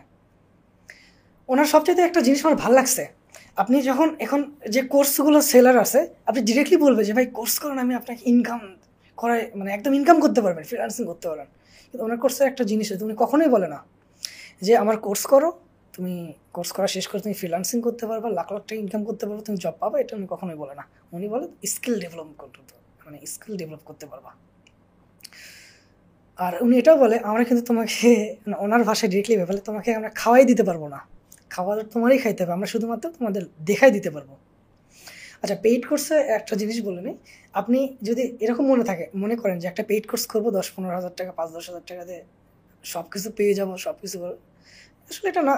আপনি পেইড কোর্স আপনি এতটুকু হইতে পারে, আপনি কীভাবে শিখতে হয় পরবর্তীতে এটা আপনি জেনে যাবেন। আপনি এই সফট স্কিলে প্রত্যেকটা সেক্টর প্রতিদিন শিখতে হয় ভাইয়া। ইভেন আমি এখনও শিখতেছি, মানে একটু আগে যেটা বললাম, আমি এখনও শিখতেছি। প্রত্যেকটা দিন, প্রত্যেকটা মাস, প্রত্যেকটা বছর নতুন নতুন টেকনোলজি আসতেছে, এগুলো আমাদের একবার করতে হতে। তো যেটা করলাম, ঝঙ্কার মাহবুব ভাইয়ের তখন ছিল হচ্ছে 3rd ব্যাচ। তো ভর্তি হইতে চাইলাম, কিন্তু তখন আমাদের আবার, আমি হচ্ছে SSC 2021 ব্যাচের, পরীক্ষা হবে কি হবে না এইটা নিয়ে আসলে অনেক কাহিনী হয়েছে। তো তখন একটা গুঞ্জন হলো পরীক্ষা হবে। তো বললাম তাহলে একটা কাজ করে স্কিপ করে, যেভাবে চলতেছে এরকম থাকে, আমি সামনে শিখে নেব, সামনের ব্যাচে ভর্তি হবো না, এতদিন এভাবে চলতে থাক। ওটা করতে করতে 6 মাস চলে গেল, ব্যাচ শেষ হয়ে গেল, কিন্তু পরীক্ষা হইল না। তো পরের ব্যাচে আর মিস করলাম না, পরীক্ষা হয় হবে, না হয় না হবে, ভর্তি হবো। এবার আমার কাছে এখন টাকা আছে, এইবার যে বলতেছি। তো তাদের একটা অ্যাসাইনমেন্ট আছে, মানে প্রত্যেকটা তাদের অ্যাসাইনমেন্টটাই, প্রত্যেকটা অ্যাসাইনমেন্ট মার্কস তো 60। তো এরকম করে হইতে হইতে আমি আল্লাহর রহমতে অনেক ভালো ক্যাপচার করতে পারতেছিলাম, প্রত্যেকটা অ্যাসাইনমেন্টে 60 করে পাইতেছি। শেষের অ্যাসাইনমেন্টে কী হলো ভাই, শেষের অ্যাসাইনমেন্টের আগে ঘোষণাই দিয়ে দিল যে ডিসেম্বরের সম্ভবত 16 তারিখ না কত তারিখ পরীক্ষা। আর লাস্ট অ্যাসাইনমেন্টটা ছিল ফুল স্ট্যাক, মানে এইটাই সবচেয়ে ভালো মানে বেস্ট, অথবা আপনার প্রফেশনাল যে কাজটা এটাই ছিল। কিন্তু দুঃখের বিষয় এটা আমি করতে পারি না, কারণ আমার প্রিপারেশন না লাগতো। তো আম্মু বাড়ি থেকে বললো যে এখানে একটা কাজ কর, একটু পাস কর, এটা পরেও করা যাবে, এসএসসি পরীক্ষা ভালোভাবে দে। তো তখন এটা পাস করে রাখি, ওইটা আর কন্টিনিউ করি না। সবগুলো আমার একটা আফসোস লাগতেছে, সবগুলোতে 60 পাইলাম, কিন্তু লাস্টেরটা দিতে পারলাম না। তো পরে এটা শেষ হয়ে গেল। আরেকটা জিনিস কি ভাই, প্রোগ্রামিংয়ে যেটা কোডিং জিনিসটা, আপনি যদি করতে আসেন ঠিক আছে, আপনি করে বাদ দিবেন, আপনি বলে যাবেন। আর যদি 1 সপ্তাহ যদি কোডিং না করেন, আপনি পরে আসে কোনটি ছিলেন এটা আপনি ভুলেই যাবেন যে আমি এইটা করতেছিলাম। কোডিং জিনিসটা হচ্ছে প্র্যাকটিসের উপরে থাকতে হয়, শিখতে হয়। তো যেটা করতে হলো, আমাকে আবার রিসেট করে প্রথম দিক থেকে দেখতে হলো। যদিও আমি যেগুলো পারতাম সেগুলো স্কিপ করতাম, বাট শেষের দিকে যেটা এটা ভালোভাবে দেখলাম। দেখার পরে যেটা হলো, আমি যেটা বললাম, এটা কিন্তু কোনো কোর্সে আপনাকে ধরায় খাওয়া দিবে না। আপনার যেটা করতে হবে, হয়তো আপনি ইন্টার্ন করতে পারবেন, এই কোর্সটা শেষ করে ইন্টার্ন করতে পারবেন ডিরেক্টলি, ইন্টার্ন বা আপনি জব, যেখানে আপনার শেখার সুযোগ আছে। কিন্তু আমি যদি ফ্রিল্যান্সিং করি, আমার তো শেখার সুযোগ নেই, তারপরে আর নিজেই শিখতে হবে। তো আমি কি প্রফেশনাল কাজ দেওয়ার জন্য রেডি না, আমার গ্যাপ আছে, কী করতে হবে আমি এখন জানি, টেকনোলজি সম্বন্ধে আমি জানি কী করতে হবে। তো আমি যেটা করলাম, প্রায় 1 থেকে দেড় মাসের মতো আমি, আচ্ছা এখানে একটা জিনিস আছে, আমি তো এখন ফুল স্ট্যাক ডেভেলপার, জুনিয়র লেভেলের হয়তো, বা বিগিনার বলা যায় তখন। তো যেটা করলাম, আমি ফাইবারে একটু রিসার্চ করলাম মানুষজন কি নিয়ে গিগ দিতেছে এই লেভেলে এসে, অর্থাৎ এই সেগমেন্ট নিয়ে। তো দেখলাম হ্যাঁ মানে ফ্রন্ট এন্ড ডেভেলপমেন্ট নিয়ে অনেকে গিগ দিতেছে। তো আমার কথা হইতেছে ফ্রন্ট এন্ড ডেভেলপমেন্টে যদি যাই, তাহলে যে কোনো ওয়েবসাইট যেন কনভার্ট করতে পারি, যে কোনো ওয়েবসাইট যেন বানাতে পারি, এভাবে আমি যাবো। পর 1-1.5 মাসের মতো আমি আপনার রিসার্চ করতে লাগলাম কীভাবে ইম্প্রুভ করা যায়। আমি অনেক জায়গা থেকে ডিজাইন কালেক্ট করলাম, এগুলো কনভার্ট করতেছি। তো আমার মনে হলো হ্যাঁ, একটা কনফিডেন্স চলে এলো যে আমি এখন সার্ভিস দেওয়ার জন্য রেডি। তখন আমি যেটা করলাম, আমি একটা গিগ ক্রিয়েট করলাম, ওইটা ছিল আপনার ফিগমা ডিজাইন। এটা হতে সে ডিজাইনার ওয়েবসাইট ডিজাইন করে, সেটা থেকে কনভার্ট করতে হয়। ওকে, তো এটা নিয়ে আমি ইয়ে করি। তো তখন যেটা ছিল, আমি তো আগে থেকে আপনার ইয়ে দিচ্ছিলাম, সার্ভিস দিচ্ছিলাম অলরেডি, মানে লেভেল 1 সেলার। তো যেটা হয়, আমি লেভেল 1 সেলার থাকার কারণে আমি সহজে কাজ পেয়ে যাই। এই যে কাজ পাইলাম, তারপর আল্লাহর মতো তার পিছনে টাকাইতে হয় নাই। আস্তে আস্তে আমি নতুন নতুন সার্ভিস অ্যাড করি, নতুন নতুন জিনিস শিখি, সেটা আবার অ্যাড করি। এর থেকে এই আজকে টপ রেটেড।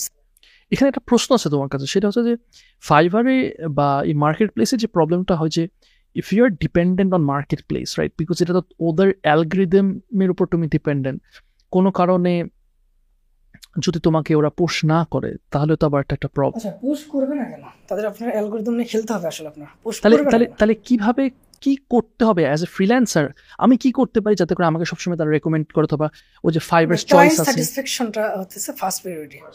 আপনার রেটিং আছে, আপনি ক্লায়েন্টের প্রাইভেট ফিডব্যাকটা ভালো পাইতেছেন, আপনি চলতেছেন, কিন্তু একটা খারাপ পাবেন, ফাইবার আপনাকে ডাউন করে দেবে। আচ্ছা, তো আমাদের যেটা করতে হবে সেটা হইতেছে ক্লায়েন্ট স্যাটিসফ্যাকশনটা। তো মেইনলি ক্লায়েন্ট স্যাটিসফ্যাকশনটা আপনি কখন করতে পারবেন? যখন আপনি একজন প্রফেশনাল হইতে পারবেন ভালোভাবে। আপনি যখন সব কিছু জানেন, তখন আপনি ক্লায়েন্টকে স্যাটিসফ্যাকশন করতে পারবেন। তো একটা কথা, এটা কোনো শর্ট প্রসেস না, আপনাকে লং প্রসেস যাইতে হবে, ট্রায়াল এন্ড এরর করতে হবে, প্রফেশনাল হইতে হবে, তারপরে মার্কেট প্লেসে রিসার্চ করতে হবে, তারপরে মার্কেট প্লেসে এন্টার করতে হবে। এটা হচ্ছে। আচ্ছা, আমি এখান থেকে একটা কথা বলি। দেখো, এটা আসলে সবসময় এত সহজ হয় না গার্জিয়ানদের জন্য ডিসিশন নেওয়াটা, যে আমার ছেলেকে আমি আচ্ছা ঠিক আছে ও রাজি হয়েছে, আমি ওকে এটা একটু দেখতে দিই, এটা একটু করতে দিই।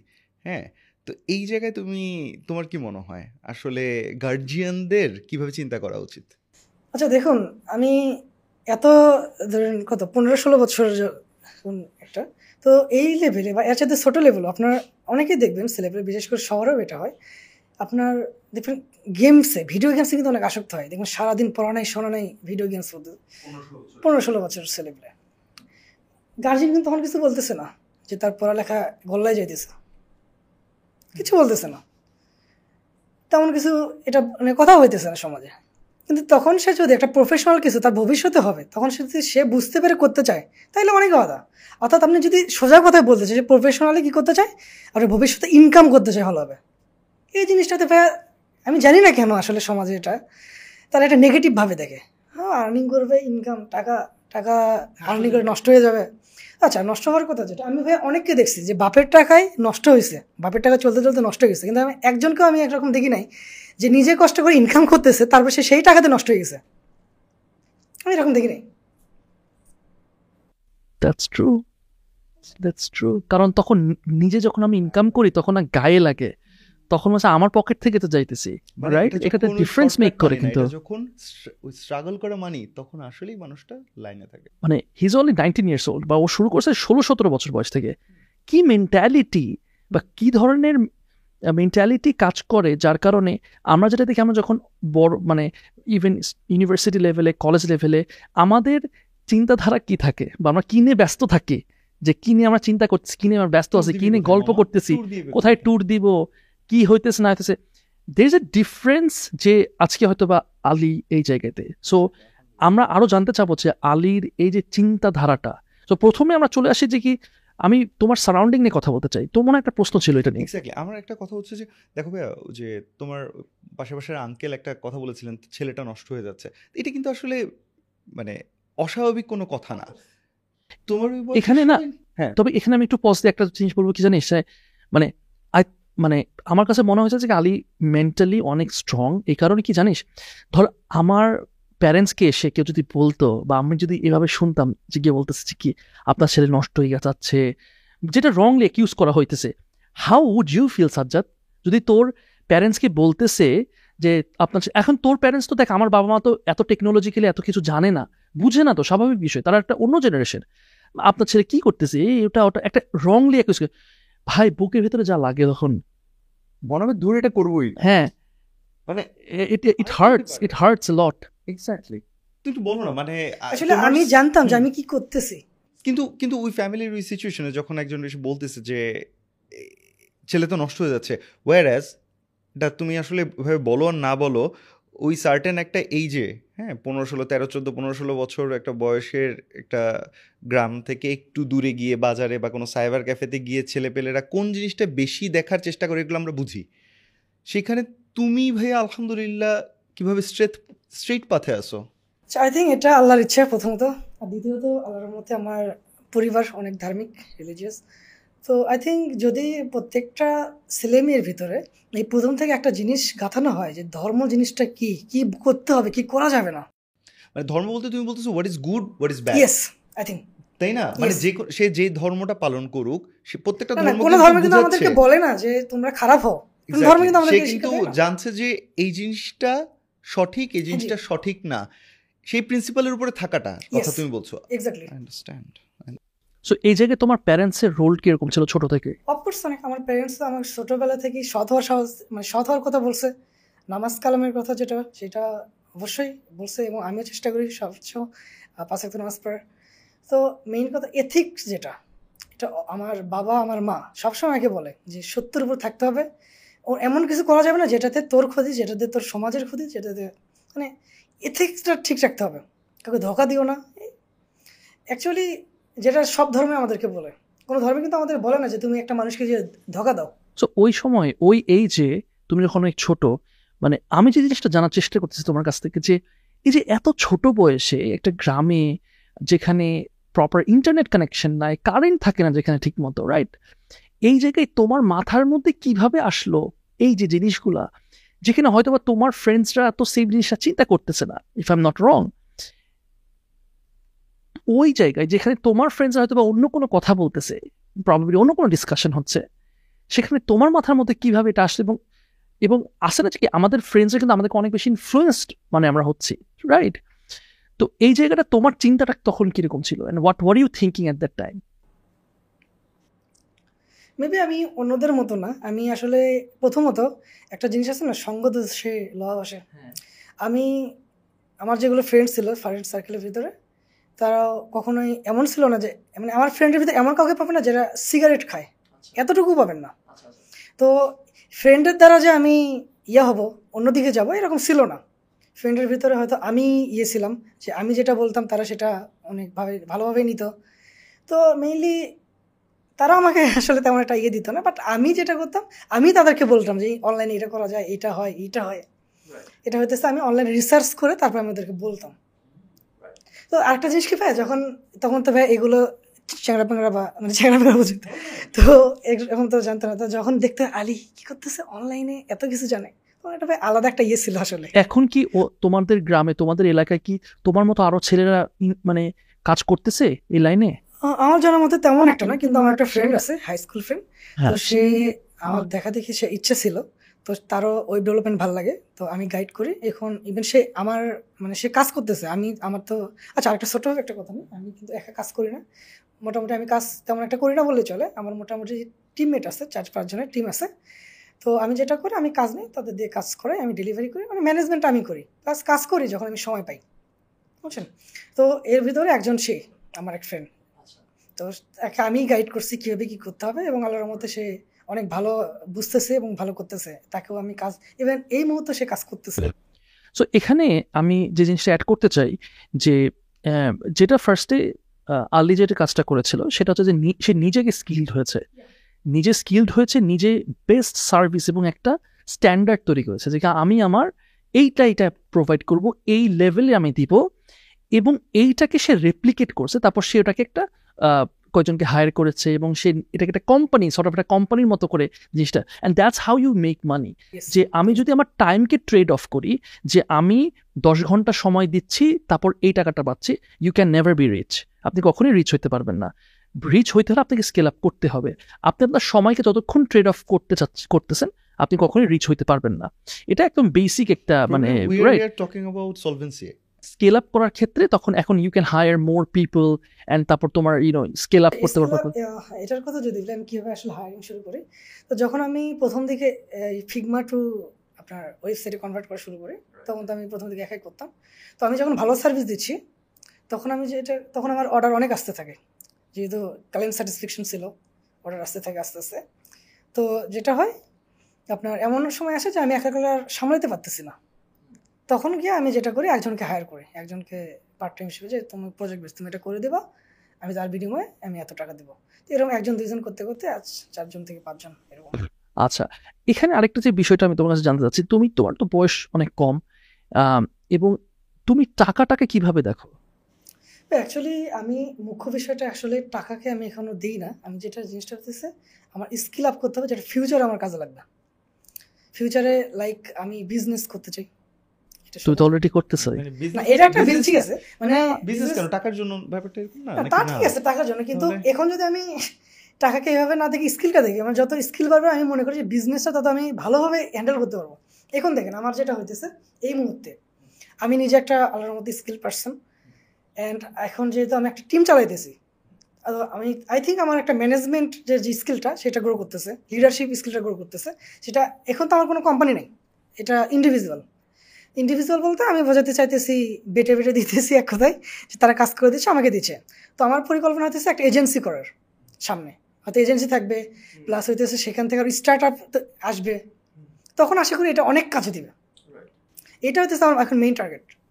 আমি যে জিনিসটা জানতে চাচ্ছি যে কি what's your philosophy about money, কেন আমি কথাটা বলতেছি যে আমি একটু ঘুরাই বলি, আমি যদি আমার কথা বলি বা ইউনো এই বয়সে যেটা চিন্তা করি যে টাকা আসলে খরচ করতে ইচ্ছা করে এবং মনে হয় যে এখানে একটু উড়াই একটু ঘুরি, এটা করি ওটা করি, এটা কিনে জামা কাপড় কিনি, ইউনো অনেক কিছু মনে হচ্ছে একটু এর উড়াই আর কি, টাকাটা বেসিক্যালি উড়াই যেটা হয় আর কি সাধারণত। তুমি টাকাটাকে হোয়াটস ইউর ফিলসফি বিহাইন্ড, মানে তুমি টাকাটাকে চিন্তা করো কিভাবে, যে আমি কি টাকাই is everything? Because it's true we talk about money, but ওই যে একটা wise man once say that money is a great tool but it's a worst destination.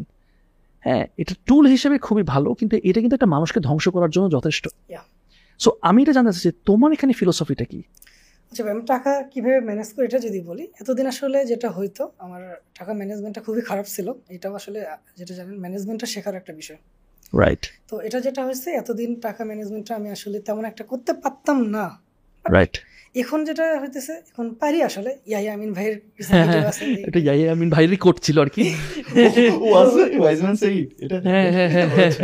তো এগুলো দেখে দেখে আসলে টাকাটা আপাতত আমি যেটা এতদিন যেটা হইতো টাকাটা মোটামুটি উড়াই ফেললে বললেও ভুল হবে, টাকাটা আসলে আমার গ্রোথের পিছনে ঘুরাইতাম বেশি, রাইট? রাইট, বাট এখন যেটা আমি ট্রাই করতে স্টেবিলিটির দরকার এখন আমার।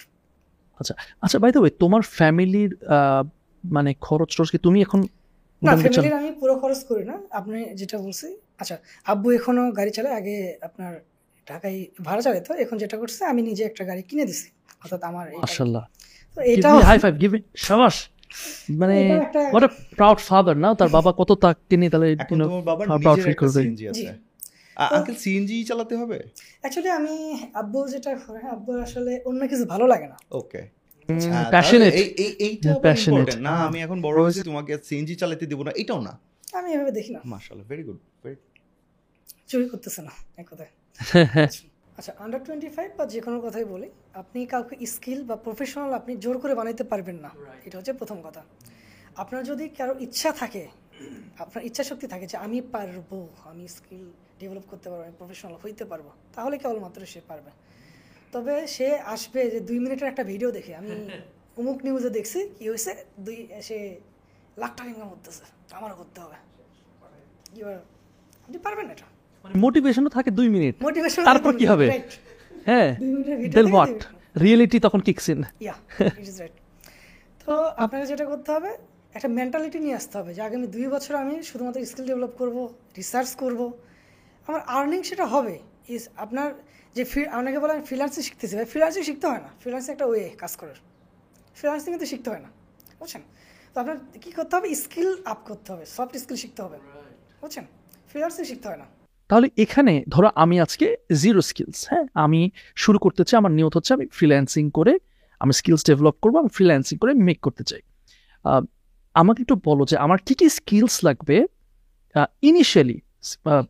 ডিফারেন্ট ওয়ে আছে, digital marketing, graphic design, different, but basic যেগুলো স্কিলস আমার কী কী লাগবে, তারপরে আমি যেন ওই লেয়ারটা অ্যাড করতে পারবো যে আমি কোন দিকে যাব, কোন ব্রাঞ্চে যাব, হোয়াট আর দোজ স্কিলস? আচ্ছা, প্রথমে যেটা হচ্ছে ওই যে প্রথমে বললাম যে ইচ্ছা শক্তিটা লাগবে প্রথম।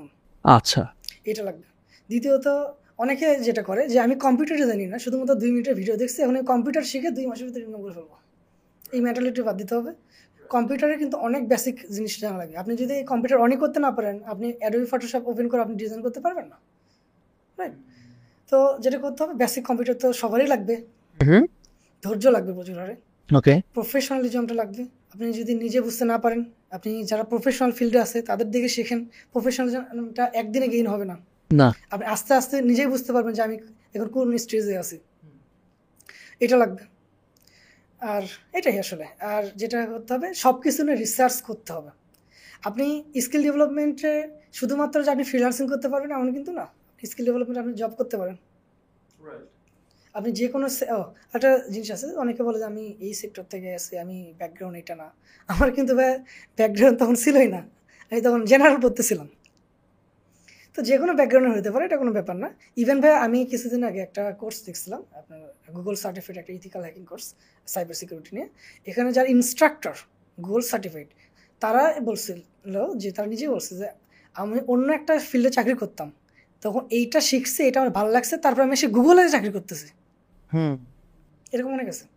তো ফিল্ড যেটাই হোক, এটা ম্যাটার না, আপনার ইচ্ছা শক্তিটাই লাগবে, আপনার মনোবল থাকতে হবে, আপনার ধৈর্য থাকতে হবে। ধৈর্যটা প্রচুর ম্যাটার করে। আপনি তো এটাকে যে বললাম 2 মাস, আপনি ফাইবার অ্যাকাউন্ট করে যদি বলেন যে আমি কাজ পাচ্ছি না কেন, রাইট, তাহলে হবে না। আমার কাছে যেটা মনে হয় যে আমি যে জিনিসটা কমন একটা জিনিস ফেস করি, যে অনেকে আছে যে আমাকে অনেক অ্যাপ্রোচ করে বা কোয়েশ্চেন করে যে কোনটা শিখবো ভাই, এসিও শিখবো, ওয়েব ডেভেলপমেন্ট শিখবো, গ্রাফিক ডিজাইনিং শিখবো, ভিডিও এডিটিং শিখবো, কোনটা শিখবো? তোমার কাছ থেকে যেটা কথাটা শুনে আমি যেটা মনে করি, এবং আমি সেই জিনিসটাই বলি যে যে জিনিসটা আমাকে টানে, আমি সব কিছু এক্সপ্লোর করবো, এই জন্য একটু সময় লাগে। যেমন তুমি বললে 1-2 বছর সময় দেন, তাড়াহুড়া করে করেন না জিনিসটা, রাইট? তো আমরা সবগুলোই একটু একটু করে যদি এক্সপ্লোর করি এবং দেখবো যে হ্যাঁ, এই জায়গাটা হয়তো বা আমাদের কাছে ভালো লাগতেছে।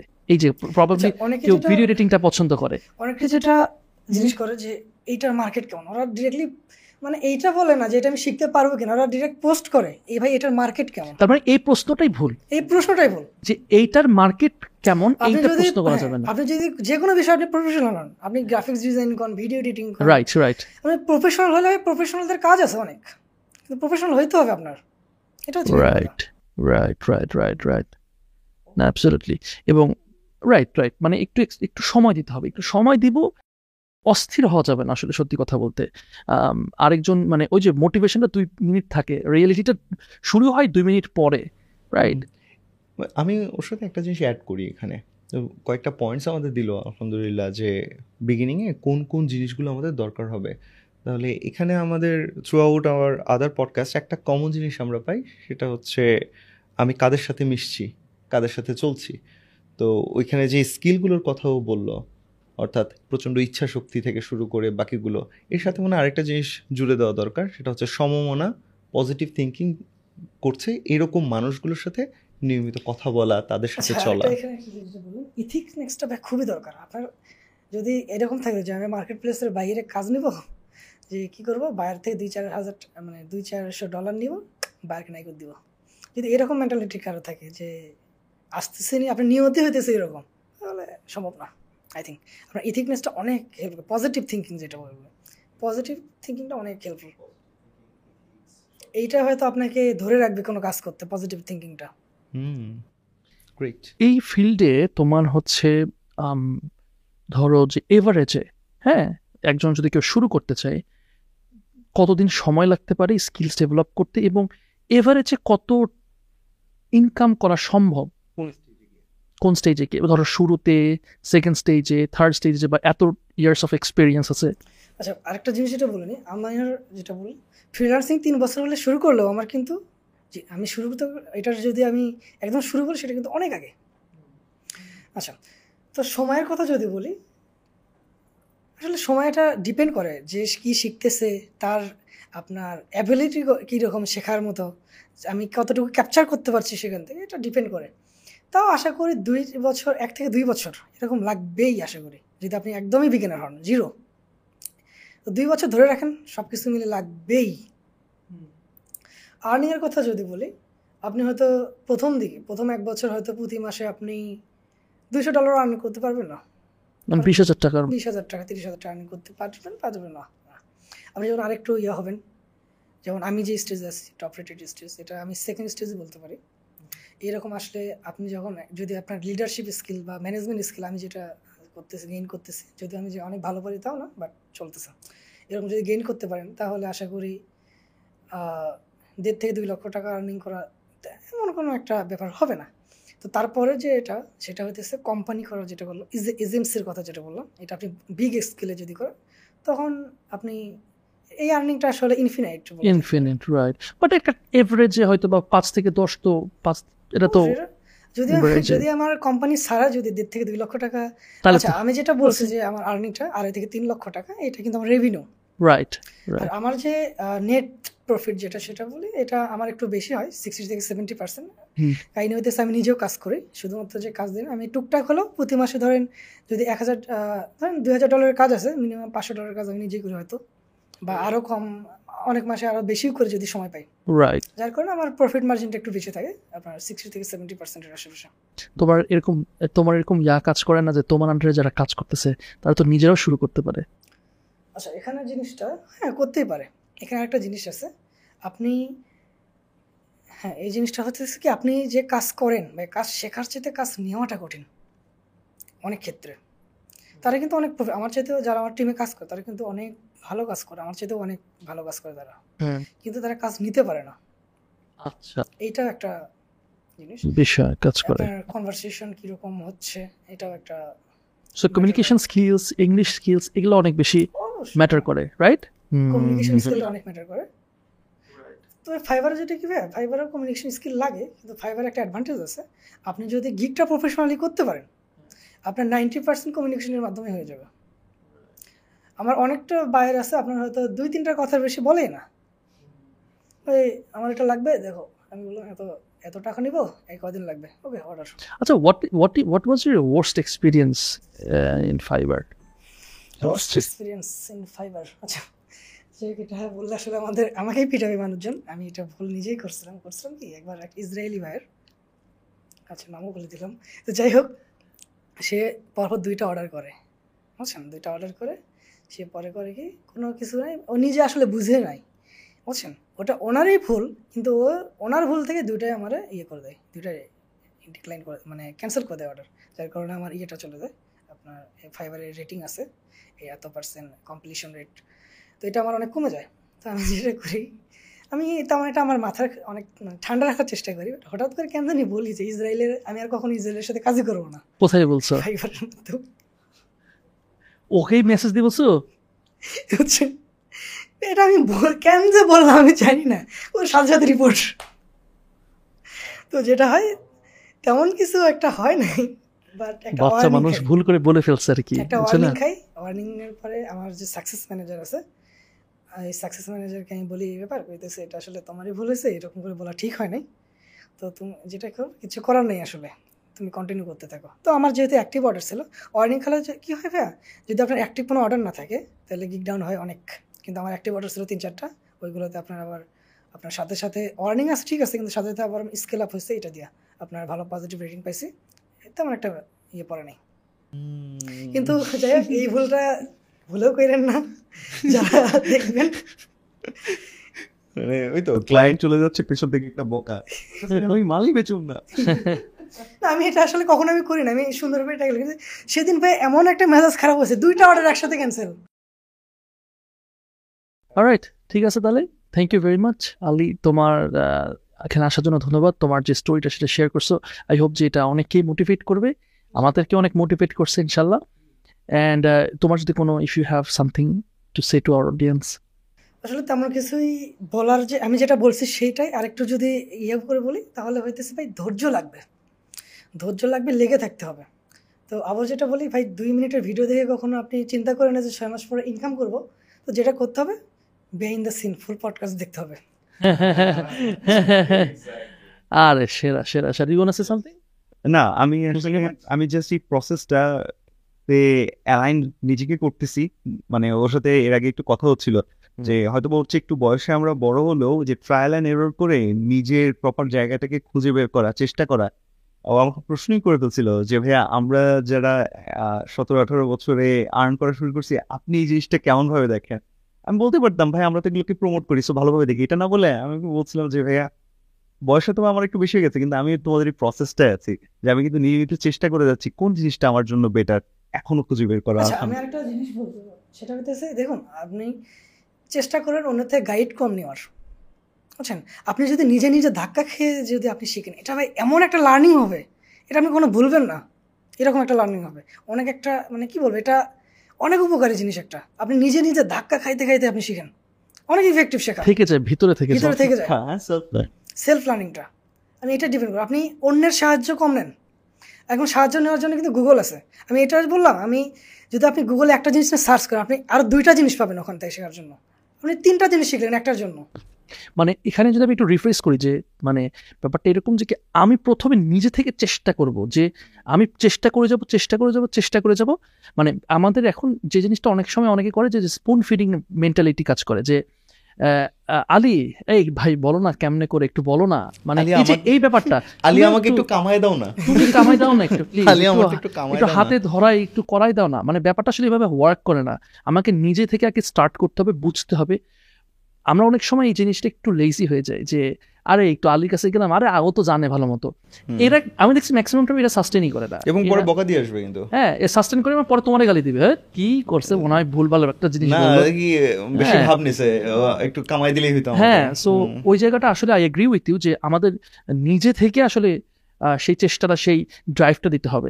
তারপর যেখানে ঠেকবো অবশ্যই সেখানে আমরা চেষ্টা করবো, বা মানে আমি একটা জিনিস খেয়াল করেছি, যারা অনেক বেশি চেষ্টা করে তাদেরকে তুমি যদি 1 মিনিট সময় দিবা বা 2 মিনিট বলবা এটা এটা এটা এটা enough for him or her, just enough for that. এরকম আমি দেখছি, আমার অনেকে ইনবক্সে অনেকে মেসেজ দেয়, দেখবেন যে যারা আসলে করতেছে তাদেরকে 2 মিনিট কথা বললাম শেষ।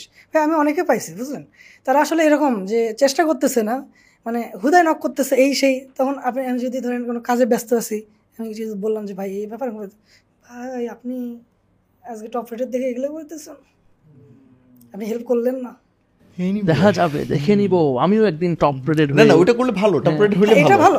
হ্যাঁ, টপ রেটেড হলে ভালো। মেন্টালিটিটা আসলে এরকম হওয়া উচিত না, আমি এটা বুঝতে চাইছি, না না হওয়া উচিত না, অ্যাবসলিউটলি হওয়া উচিত না। Alright, thank you everyone for watching our episode. দেখা হবে নেক্সট উইকে, না তো মনে হয় এই উইকেই দেখা হবে আর কি। লেটস সি, লেটস সি, ইনশাআল্লাহ। Now we are trying to upload 2 videos every week, so অবশ্যই সাবস্ক্রাইব করতে ভুলবেন না। এতক্ষণ যারা দেখতেছেন মোস্টলি আপনারা সাবস্ক্রাইব, আপনারা 5% স্কোয়াড, কি বলতে পারো 5% স্কোয়াড, 5% squad, because দিনেশ মানে ইউ নো এই মুহূর্তে মানে 5%ই দেখতেছে প্রবাবলি। বাই দ্য ওয়ে, মানে এখন যারা দেখতেছেন তারা মাস্ট আমাদেরকে একটু জানান যে আপনারা এখনো পর্যন্ত দেখলেন কিনা। হ্যাঁ, কমেন্ট সেকশনে জানাবেন অবশ্যই। আর টু সেন্স পডকাস্টে আপনারা কিভাবে আসলেন, তার মানে আপনারা কি আমাদের সেই ওয়েব ক্যামেরা জামানা থেকে দেখছেন, নাকি অন্য কোনো পডকাস্টের মাধ্যমে এখানে আসলেন, কিভাবে আমাদের কিভাবে, how did you find us, right? Alright, thank you very much for watching. দেখা হবে খুব তাড়াতাড়ি এই সপ্তাহেই ইনশাআল্লাহ। Assalamualaikum. Assalamualaikum.